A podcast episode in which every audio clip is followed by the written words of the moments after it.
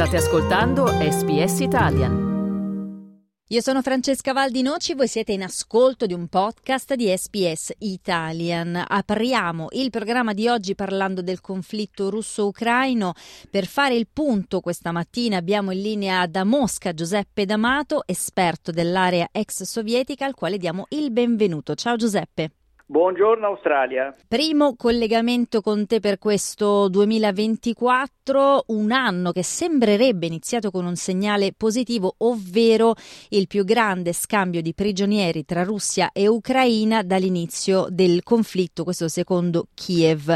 Come ha dichiarato il Cremlino, è stata una trattativa complessa mediata dagli Emirati Arabi Uniti. Quali sono le notizie che abbiamo su questo scambio e come leggere questa notizia? Insomma, si tratta anche secondo te di un segnale positivo o no? Certamente è un segnale positivo, ma ce ne sono tanti altri che sono assolutamente negativi.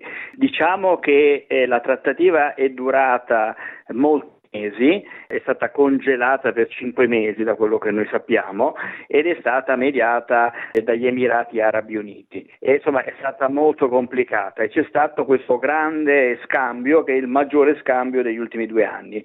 C'è sempre la speranza di aperture che possano un attimino portare verso una qualche soluzione di questa eh, situazione che si ormai è due anni che, che va avanti, ma purtroppo ci sono anche segni negativi e la fine dell'anno è stata veramente segnata da bombardamenti dall'una e dall'altra parte, e bombardamenti sull'Ucraina molto ma molto pesanti con la risposta su Belgorod e anche qui c'è stata una eh, strage, Belgorod è una città russa a 30 km dal confine eh, giusto di fronte all'Ucraina eh, Kharkiv, situazione assolutamente allucinante. Tornando a questi prigionieri, chi erano dall'una e dall'altra parte? E c'è una questione comunque aperta perché eh, prigionieri ucraini precedentemente liberati hanno denunciato abusi e torture da parte delle forze armate russe durante la prigionia.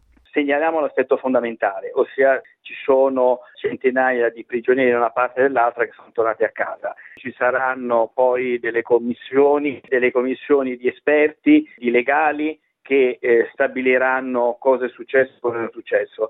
Eh, cerchiamo di avere una, un approccio di un certo tipo non seguendo le parti o chi grida più forte. Purtroppo questa è anche una guerra di propagande eh, di scontro tra propagande e quindi prendere tutte le notizie sempre molto con le molle e poi ci sarà il tempo per verificare, controllare, sapere eh, quello che è successo, anche perché purtroppo certe dichiarazioni eh, non sono verificabili e le fonti spesso non sono neanche chiare. Senz'altro.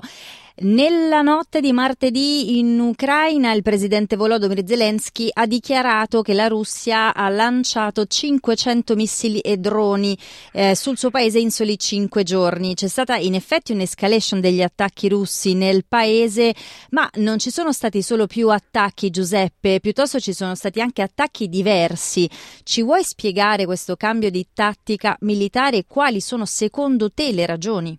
L'intelligence britannica segnala che i russi stanno attaccando soprattutto le installazioni militari, in particolare le installazioni militari, mentre l'anno scorso eh, sempre le stesse fonti dichiaravano eh, che eh, erano eh, poste sotto eh, obiettivo primario invece le fonti energetiche, eh, ossia soprattutto il riscaldamento e colpire l'energia elettrica e il riscaldamento in inverno con temperature assolutamente siderali eh, significa eh, colpire indirettamente eh, il molare della gente. Adesso questo attacco, come viene descritto, sembrerebbe diverso. Probabilmente i russi vogliono cercare eh, di eh, chiudere il primo possibile la partita aprendo una qualche trattativa diplomatica e quindi di conseguenza eh, stanno tentando di trovare anche eh, nella stessa Ucraina qualcuno disponibile a iniziare una qualche trattativa o perlomeno che metta pressione sul governo di Kiev affinché inizi questa trattativa. Fondamentalmente si può interpretare solo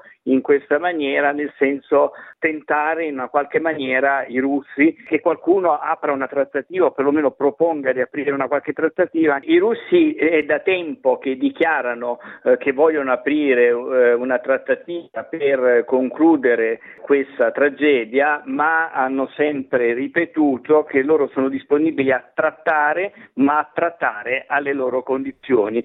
E Kiev non è assolutamente d'accordo. Ricordo che siamo in collegamento con Giuseppe D'Amato da Mosca. Abbiamo già parlato con te, Giuseppe, dello stallo degli aiuti europei e americani verso Kiev, ma secondo Forbes l'attacco del 2 gennaio solo è costato al Cremlino 620 milioni di dollari americani. Stiamo per entrare nel terzo anno di conflitto per quanto ancora Vladimir Putin, che a Capodanno ha dichiarato che la Russia non arretrerà, li spazzeremo via, sono state eh, le sue frasi, potrà sostenere questa eh, situazione anche economicamente così impegnativa? Che la situazione sia molto impegnativa dal punto di vista economico, questo eh, lo sappiamo da tempo. Tenere eh, un'operazione come sta facendo la Russia eh, significa mettere mano al portafoglio e soprattutto mettere mano alle riserve. Il problema è che dal punto di vista occidentale i russi continuano a guadagnare sui mercati internazionali dell'energia ancora eh, grandi capitali e questi capitali vengono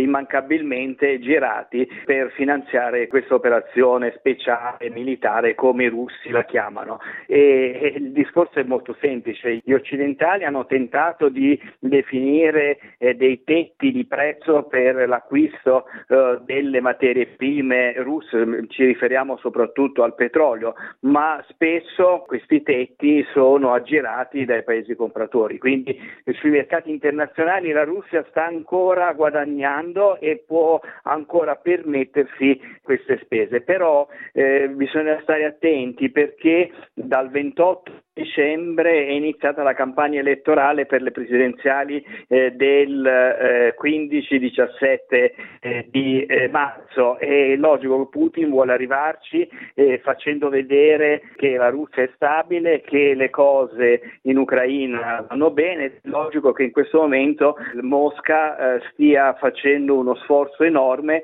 dal punto di vista militare proprio per raggiungere certi obiettivi, proprio perché Hamas marzo Putin vuole presentarsi come vittorioso. E ne parleremo senz'altro ancora estesamente con te. Grazie mille allora Giuseppe D'Amato. Grazie a voi tutti, arrivederci. Cliccate mi piace, condividete, commentate, seguite SPS Italian su Facebook.